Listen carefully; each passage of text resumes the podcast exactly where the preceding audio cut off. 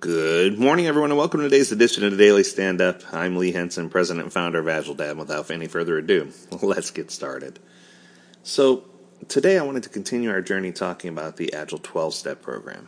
In case you missed it, I want to remind you it's not all or nothing. It's not a red pill, blue pill solution. It's not required that you do it in order, but doing it in order does certainly become more effective.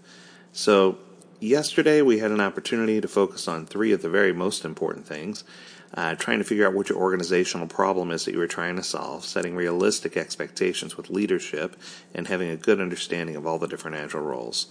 Today, we're going to shift our focus to number four, five, and six from the program. Uh, number four talks about focusing on product ownership and backlog item creation.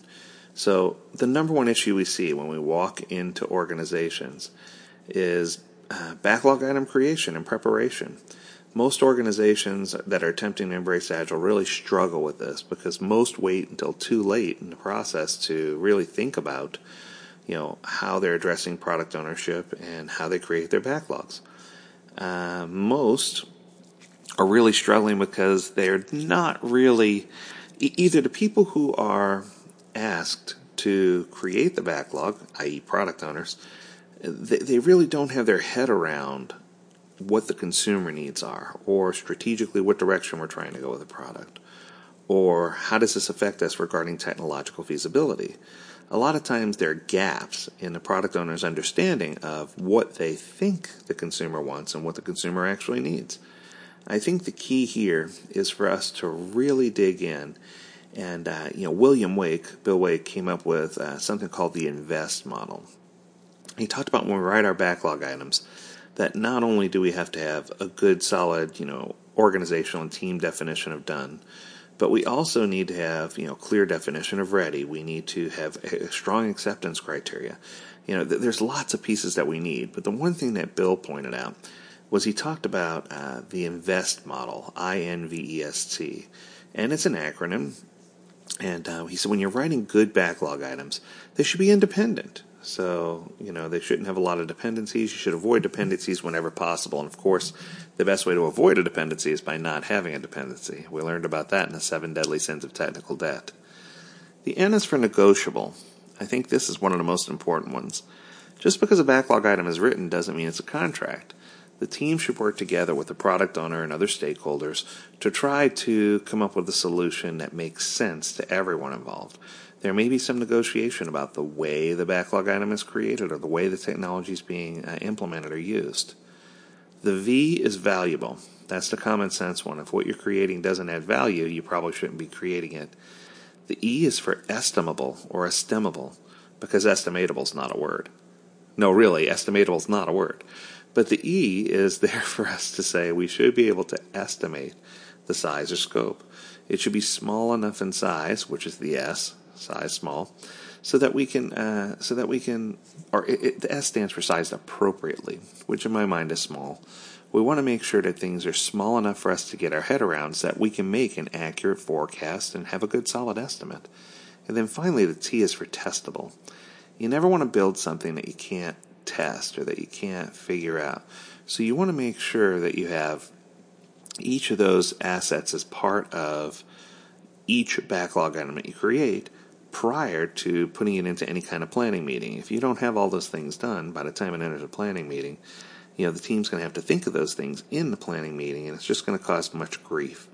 What we found is that by breaking, you know, the large sprint planning meetings, you know, as prescribed in the in the uh, Scrum guide, uh, you know, they say eight hours for a four week or one month sprint you know, by breaking those down into multiple smaller meetings and by embracing uh, backlog refinement, what we've discovered is that you can break this down into smaller meetings that are meaningful with fewer participants, that you have everyone's 100% dedicated attention, and you're actually getting things done, which is exactly where we need to be. So our focus should turn to backlog item creation and product ownership. Number five is the big dinger. It's holding proper agile meetings with correct purpose, attendees, and agenda. My rule is no agenda, no meeting. And I don't care at what level that is. If you don't have a clearly defined agenda, if you don't have everything outlined for me, I'm not going to sit here and spend the time going through a meeting where we don't know what we're going to discuss and I've had no opportunity to prepare. The other one is, you know, the purpose. You know, if you don't have a clearly defined goal for your outcome, you know, separate from the agenda, that that also drives me to leave the meeting. The, the truth is, more money is wasted in organizations holding incorrect conversations with the incorrect parties involved without any goals established, with no clear agenda. You know, the art of the conversation is one that positively needs to be mastered. Every meeting should have a clear agenda, a clear purpose, and the right attendees. You know, it seems so simple on the surface, but for me to say that I'd say over 90% of the organizations that we go to are struggling with this issue regularly. So it, it's it's a it's a it's a problem. It's an ongoing problem that we see organizations struggling with, and I hope that you know through this message that many of you may be able to you know get your head better around meetings and try to figure out what you can do to you know hold the right meetings at the right time with the right people. The last thing technical people want to do is be in a meeting uh, especially one that doesn't involve decisions that they have control over. So I think it's just critical and super important for us to really hyper focus and say, okay, you know, now that we know what we're trying to do, let's make sure that in this meeting we keep it short, to the point, relevant, and get these people back to work. And I, I think that's the key. And then another one, going back to backlog uh, item, research, creation, and delivery Number six is talking about clearly defining a product or project release cycle. You know, figuring out a cadence that's satisfactory to both the strategic initiatives that we're trying to achieve and to our end consumers is is you know often a struggle. You know, because the ch- the challenge becomes that the c- customers, as desperately as some of them would like more frequent, you know, releases and more frequent updates to their products and services, the second you give them more updates, they complain that they're getting too many updates. Or the second you change things around too frequently, they'll say, you know, you're constantly making changes just when they're just starting to get used to the, the old way of the product or service. But then if you're not making changes frequently enough, they say that you don't care and you're not listening to their requests for change. So I guess what I'm trying to say is we have to come in with an understanding that the end consumer's idea sometimes is quite fickle, and they, uh, while they don't want to be bounced around, they do want change. So the key is understanding that people who are on the ground asking for the work to be done frequently, you know, they, they want to flex dates that have been set forth by the organization with regard to how they're going to release and what the release time frame should be.